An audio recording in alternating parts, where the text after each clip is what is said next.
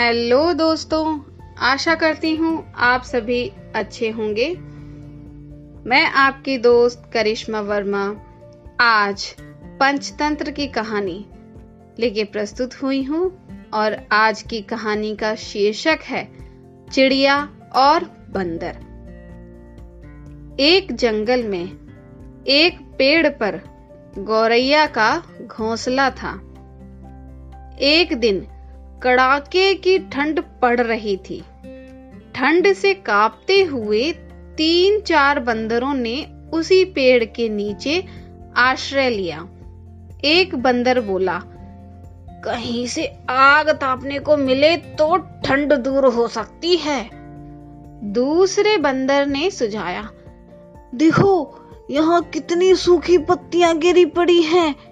इन्हें इकट्ठा कर हम ढेर लगाते हैं और फिर उसे सुलगाने का उपाय सोचते हैं।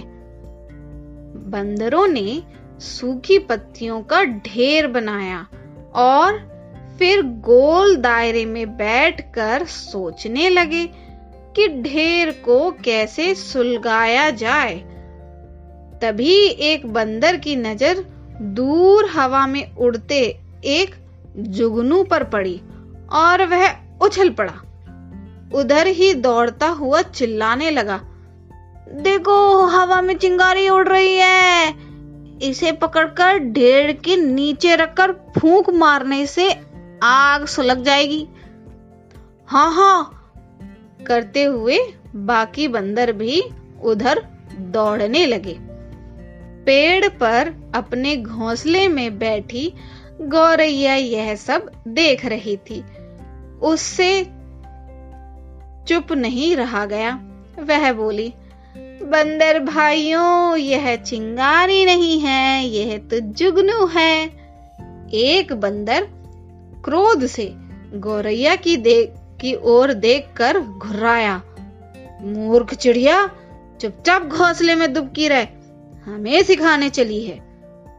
इसी बीच एक बंदर उछलकर जुगनू को अपनी हथेलियों के बीच कटोरा बनाकर कैद करने में सफल हो गया। जुगनू को ढेर के नीचे रख दिया गया और सारे बंदर लगे चारों ओर से ढेर में फूक मारने। गौरैया ने सलाह दी, भाइयों, आप लोग गलती कर रहे हैं। जुगनू से आग नहीं सुलेगी दो पत्थरों को टकराकर उससे चिंगारी पैदा करके आग सुलगाइएगा। बंदरों ने गौरैया को घूरा। आग नहीं सुलगी तो गौरैया फिर बोल उठी, भाइयों, आप मेरी सलाह मानिए।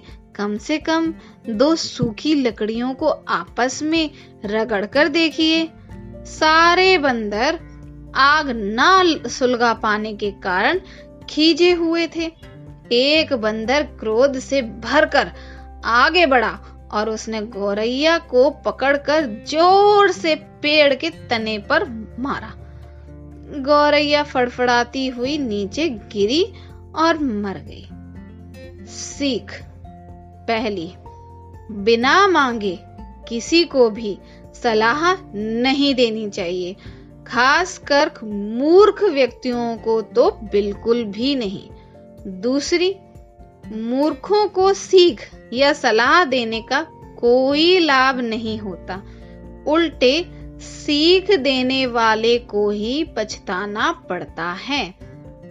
प्यारे मित्रों, हमारे हिंदी कहानियाँ परिवार को आप अपना प्रेम यूँ ही देते रहें। हिंदी कहानी चैनल को लाइक करें सब्सक्राइब करें और ज़्यादा से ज़्यादा शेयर करें। धन्यवाद दोस्तों।